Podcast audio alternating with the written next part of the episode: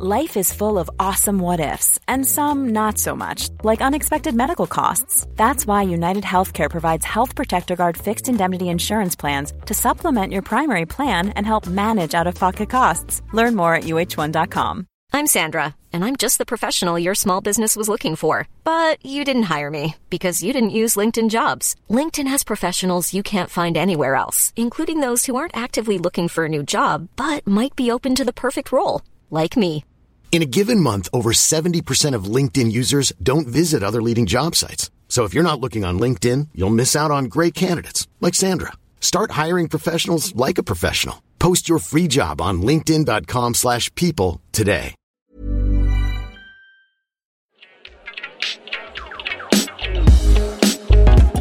You're listening to the Purpose Made podcast, a podcast dedicated to exploring the fundamental topics and key drivers for change within our global society today. This series is brought to you by Peter Bell, founder of Purpose Made, a strategic consultancy specializing in post pandemic change and organizational transformation. Don't forget to click subscribe to hear all the latest news and views on our changed global society. We certainly were ahead of the time, ahead of our time in terms of talking about single use plastics, providing alternative, reusable products.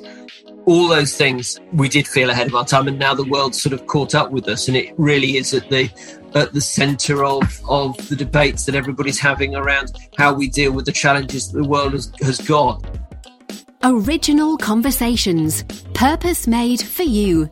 So sit back, relax, and we do hope you enjoy. Guy Schanschieff went from being an accountant in training at KPMG to travelling the world with his wife Jo, where chance meeting in India would result in the pair returning to the UK in the early 90s to co-found the multi-million pound business Bambino Mio we see today. But Bambino Mio's journey is much more than the look of a chance meeting. It's a story of courage and of determination and a mission to make sure that every parent and child have access to stylish and affordable reusable baby products within global markets demanding meaning above margin. It's also the story of how activating a brand's purpose can inspire conscious consumer driven movements, which lead to the transformation and growth of a company both inside and out. By activating their brand's purpose, Bambino Mio haven't just witnessed rapid growth, they've also won the Queen's Award for International Trade, an MBE for Guy, and the Best in Brand Purpose at the recent Drum Awards. Chatting to Guy was awesome, and what is true from our conversation is the future of business and brand hinges upon understanding purpose as something far greater than a do-gooder exercise. Activating brand purpose is much more meaningful to what a company stands for and believes in, and it's up to leaders to activate their brand purpose into narratives that can inspire consumer-driven movements like Bambino Mio. So without further ado, please sit back, relax, and we do hope you enjoy. Hi, Guy, how are you? Good, thank you. Yeah, I think we'll start by one of the things that I noticed when I read about your amazing story is how self aware you've become and kind of looking back from the start of your life, what were the things that were formative to you that you noticed with the benefit of hindsight? I think I think that's that's that's a really interesting question because I sort of grew up and and there's there's bits in my in my, in my youth and, and very much in my younger day with sort of entrepreneurial things that I did as a child that uh, that, that I remember doing, organising charity jumble sales and fruit and vegetables and various things. I, when I left school, I organised productions at the Edinburgh Festival for a couple of years as well. So, uh, from a production point of view, not from an acting point of view. So it was always I'd always got that that that that in me. I did a I mean I did a traditional business studies degree, and it's interesting because in the eighties, going through it, looking back, the 1980s business was all about why are businesses run? Well, they're run to make profit and run to make return for their shareholders. And I think I'd always talked about wanting to run my own business, and I'd always wanted a business which I could. I mean, in those days, I talked about sort of having something I could believe in and have a passion for. I think it's it's only re- recently, even having having run the reusable nappy companies that we have over the last thirty years, but it's only recently in the last two to three years that I realised that uh, actually we were a purpose driven business before people became focused on that, before people talked about it.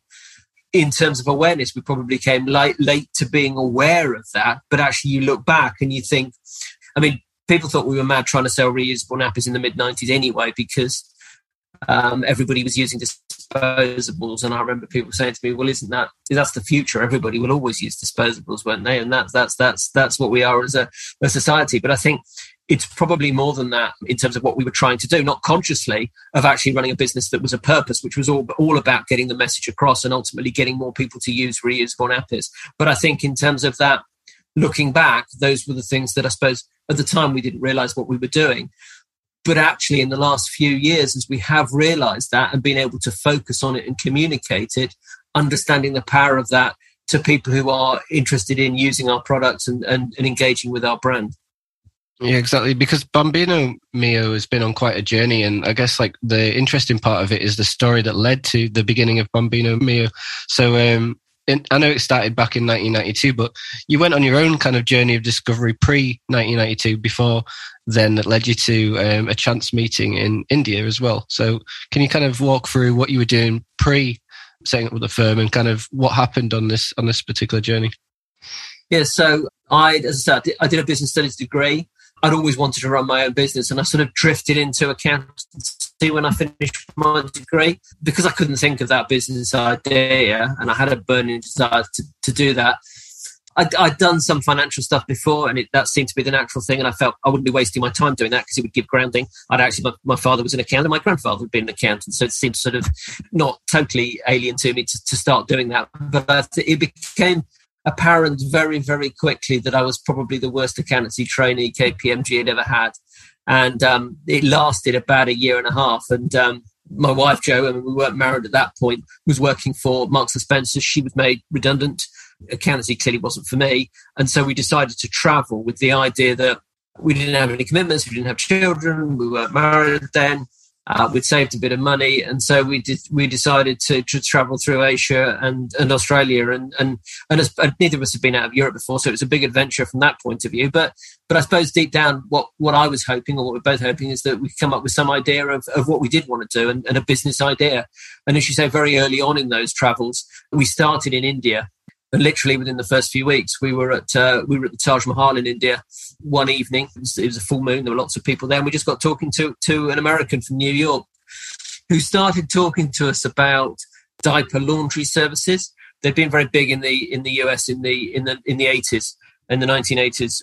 Companies that would that would provide freshly laundered reusable nappies, pre-fold, not the old-fashioned terry nappies, and um, come around every week and collect the dirties and deliver clean ones and, and act as a laundry service and it, and it did spur an idea for us. And we started thinking about it. And a few weeks later, we were in Nepal and started talking to some Canadians. And for some reason, the nappy issue came up again, and they talked about a similar experience in Montreal.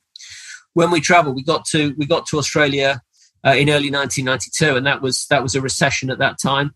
Uh, we both got jobs, and mine was to, to get some money for our travels, and, and mine was working for Sydney Council cutting grass for Sydney Council, and I saw these nappy laundry vans going around Australia, and and we visited a, a laundry service in New Zealand as well. So we got back to the UK and, and, decided to start a laundry service, and there were a few starting at that time, nappy laundry services. Um, it was never going to be a scalable business. It was never going to be that thing that uh, got a lot of people to convert to reusables. But what it did do over those five years that we ran the laundry service is gave us great understanding of the products. You were seeing the customers every single day, as in a customer every day, single day. You visit them once a week, and and so you got a really good understanding about what was motivating them to do to use reusable nappies and what worked and what didn't work around the product. So we did that for about four or five years, and then ultimately we're getting more and more people asking us to, to wash at home. And the laundry service was was very much a niche of a niche. So the laundry service closed down, and we started selling by direct to consumers by mail order then into retail, and then it sort of grew from that. And the rest, as they say, is history.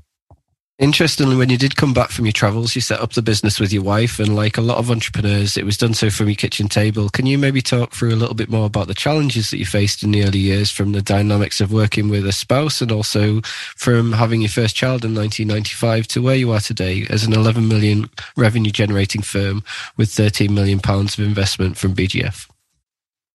Yeah, so it's been it's a long to so going back as you as you say it's 30 years since we started the uh, the laundry service and and that business has grown from complete scratch operating from the sort of front room of our terraced house in Northampton to to where it is today as you can imagine huge ups and downs and I remember in those early days still having real belief, still having the same same passion that, that, that we have now for for the product, for the category, for what we're doing.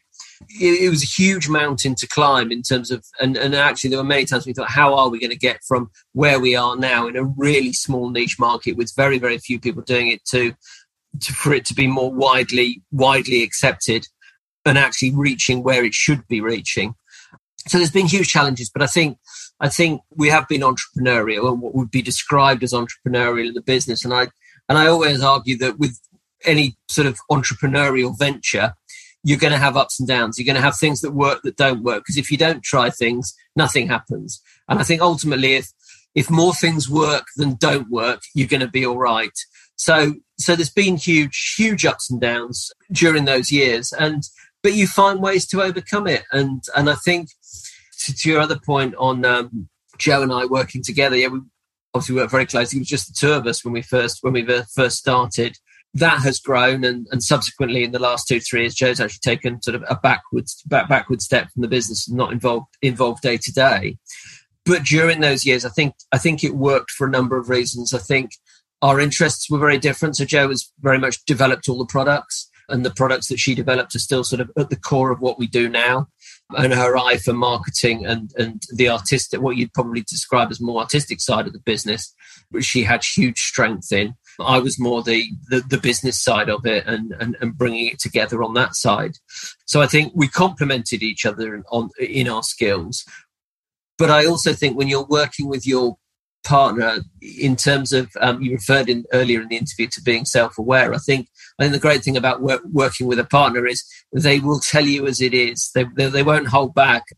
And actually at times when i may have may have got carried away Jo was always there to um, to pull me back and point out maybe i'm i'm not as great as i think i am in certain certain things. So i think i mean joking aside i think that that is a real strength to have to have somebody who's sitting alongside you who you trust completely and is prepared to give you their views as it is completely with not sugar coated at all, I think leads to a huge amount of strength. And, and probably in reflection of your earlier question means you do become self-aware because you are hearing it quite a bit in the professional world. I think certainly in those early days, you talked about when we had our, our eldest and subsequently had two other children as well the business was our life in the early days, as you as you would expect, and so sort of everything was interwoven. So we'd do the. I remember doing the deliveries for the nappy laundry service in the vans that, in the van that we drove, and um, yeah, our eldest, who is now um, 26, um, as a baby, sitting sitting in a car seat next to us in the. Uh,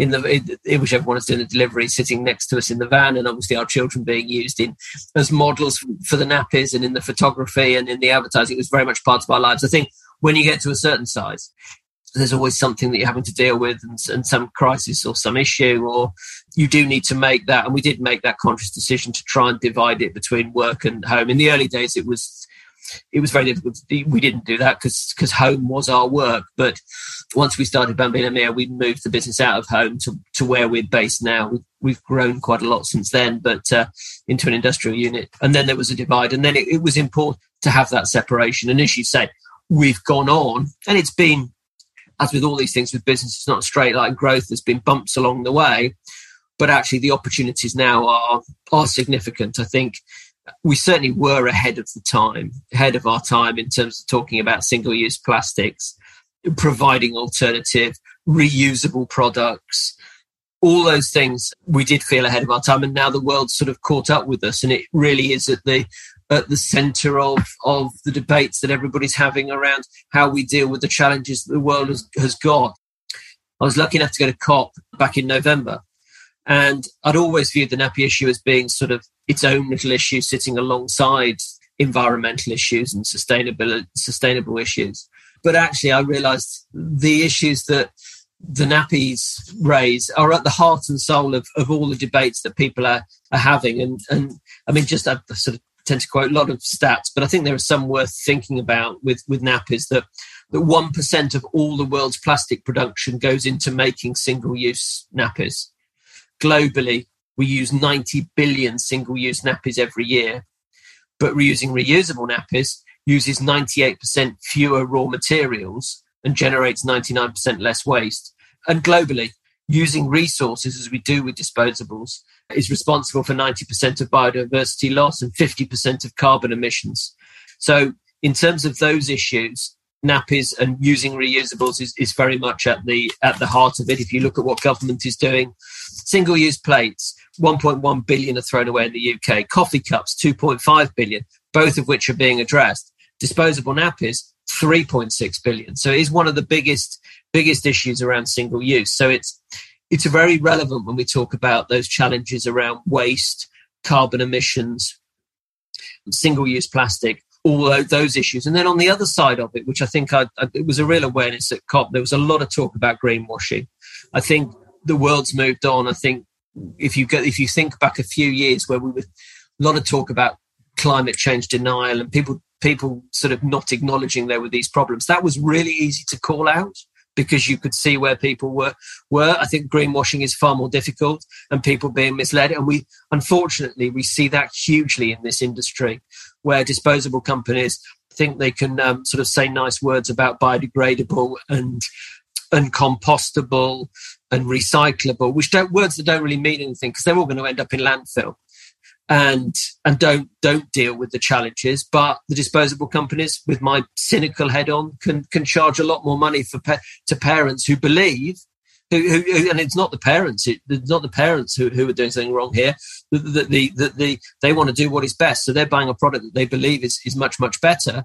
When in reality, it isn't really making much difference. And in some some reports that I read, that some of these so-called biodegradable plastics are actually worse for the environment than than, than what you'd call traditional traditional plastic.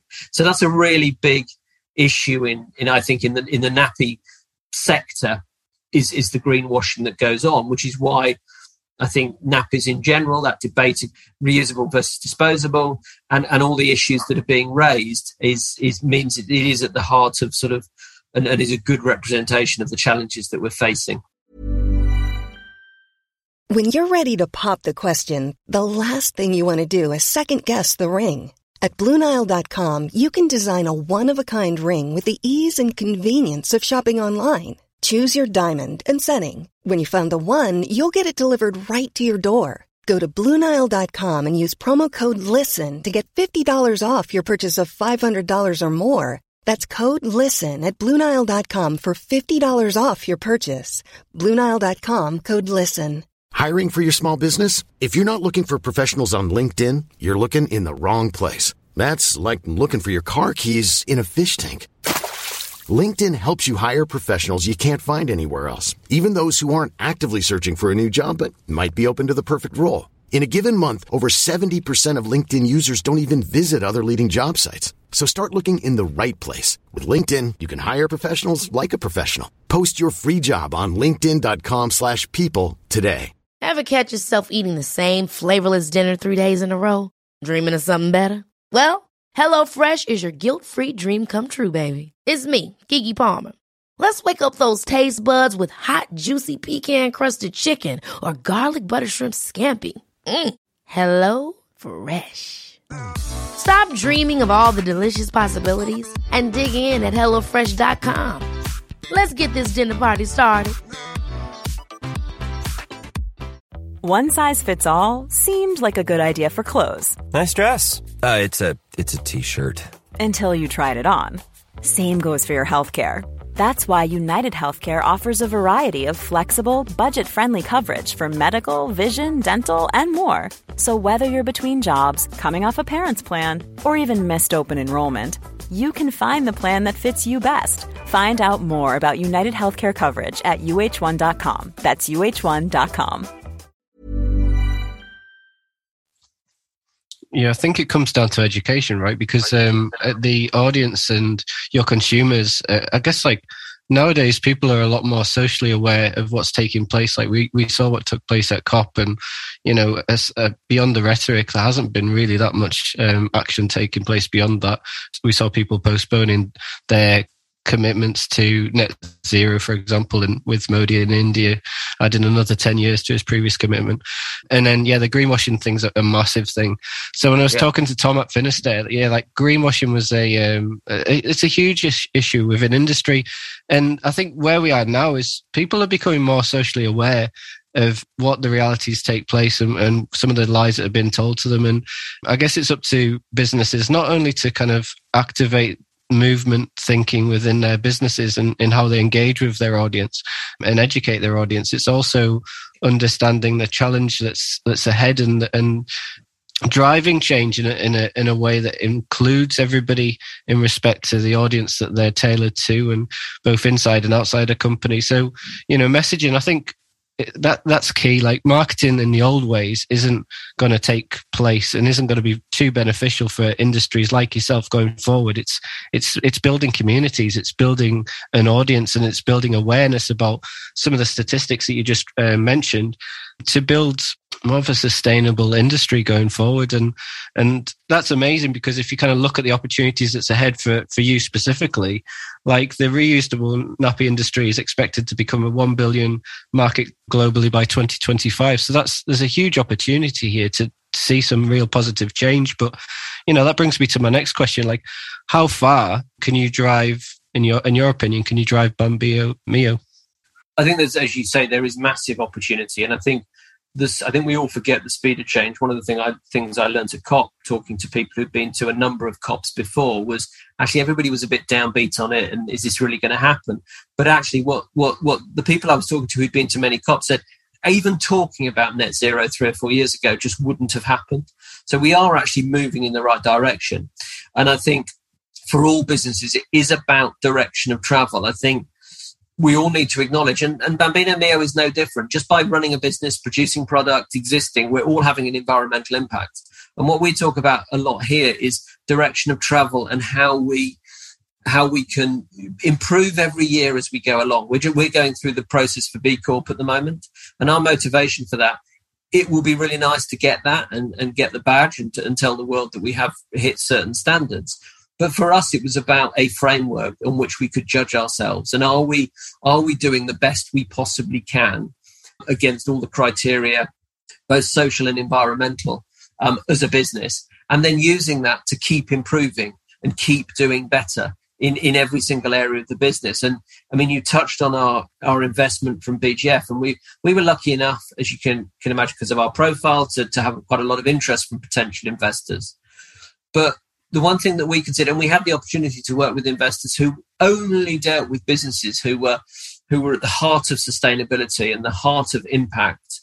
But actually, what impressed us about BGF, and BGF have nearly 400 investments now, is actually their direction of travel and, and, and their philosophy of, of actually improving. So they have a quite a diverse portfolio of, of companies that they invest in, but it's that general movement of try, and, and some are all on different stages of this journey and some of them you wouldn't necessarily think were, were on this journey. But actually, being part of a portfolio that is that has a desire to have an impact to help companies improve in in in this area was was really exciting apart from actually getting the investment which was fantastic both for our for the future for us but also to endorse what we'd done and and and, and prove that we were doing the right thing being part of a portfolio that is that is trying to do so much in this area was really really important to us. So that was really exciting. So i suppose there's two areas and there's, there's, there's two there's two things that we see in terms of opportunity. One is the category and i've always been a a great supporter of the category as a whole. I set up our trade organization about 20 years ago to, to campaign, to talk to politicians, to make sure the nappy issue wasn't left behind. We talk with NGOs. In the last 12 months, we've worked with lots of organizations, everything from the United Nations to um, Zero Waste Europe to governments across the world, including Vanuatu, who were the first government in the world to announce a ban on disposable nappies, uh, where we've subsequently done quite a lot of work around, as you mentioned, education, because that's what it's all about. So actually there's a real opportunity and you can see that the category growing. We always think about it or talk about it in terms of a lot of us know the areas where governments and um, especially the UK government have addressed certain issues. So plastic bags, coffee cups, single use plates, they're really easy things because you can tax them or you can ban them.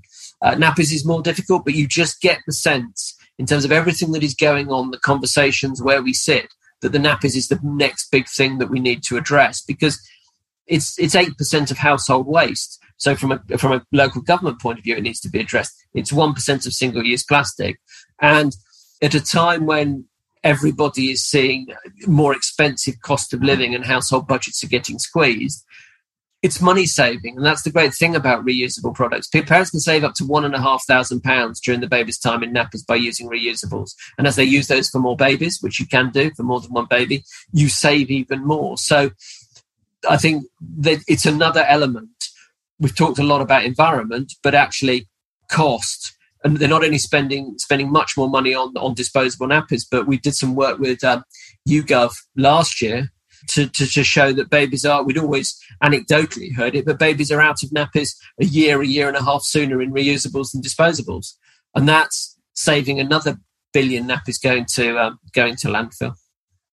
Yeah, I think it's it's just uh, the education piece is is is really important, but equally it's businesses understanding what they why they exist, like why they're in business, and, and what they're trying to to do in respect to their businesses, and and yours is very clear in respect to the change that you try to drive and and the movement you try to create behind that because yeah, I remember reading a, a, quote by David Hieatt who's the founder of the Do Lectures, and he said, whilst businesses go in search of margin, customers go in search of meaning, and we've had like the pandemic whereby people have had this opportunity to reflect upon their lives, their how, how they live their lives, and how they consume products.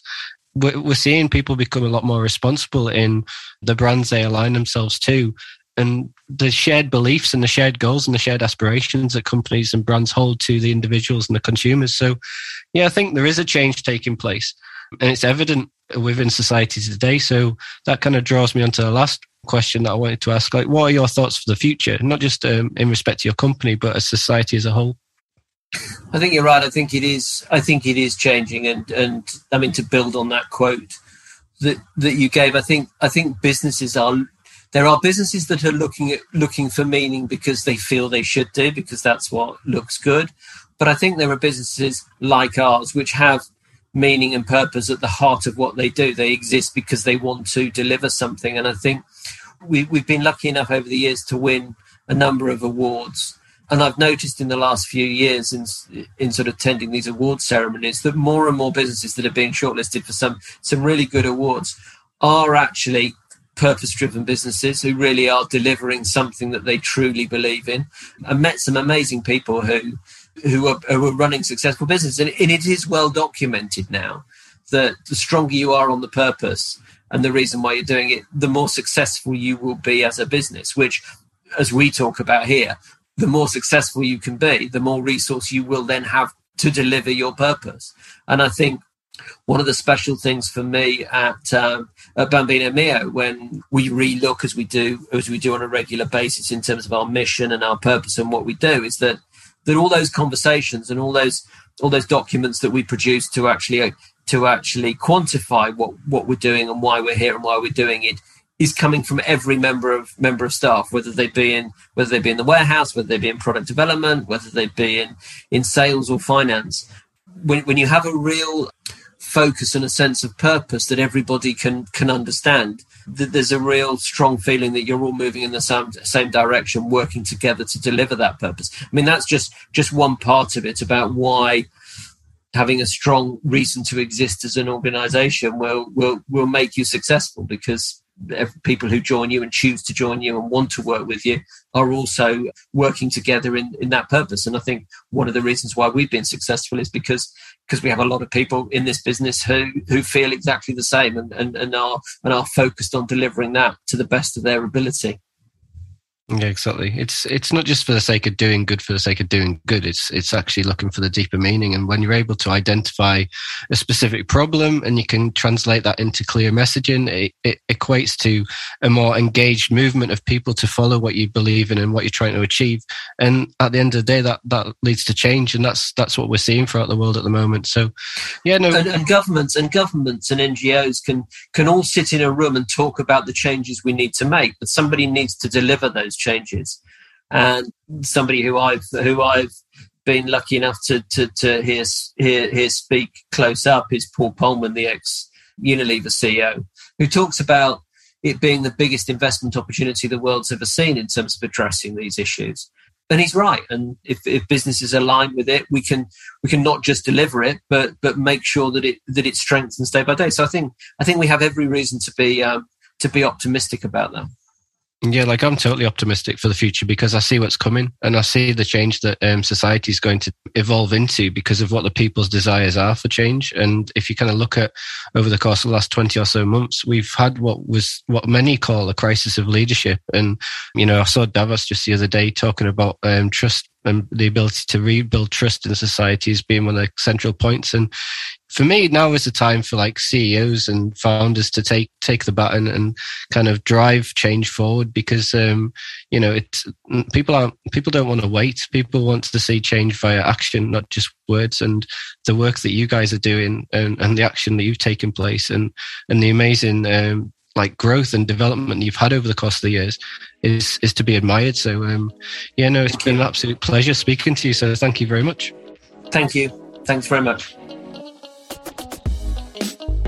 Thank you for listening to the Purpose Made podcast. Don't forget to subscribe to Purpose Made wherever you normally get your podcasts to hear the latest news and views. You can also find and follow us on Instagram, LinkedIn, and Twitter, or contact Peter directly to connect, inquire about Purpose Made, or request to be featured on the podcast. We look forward to welcoming you back soon for another episode.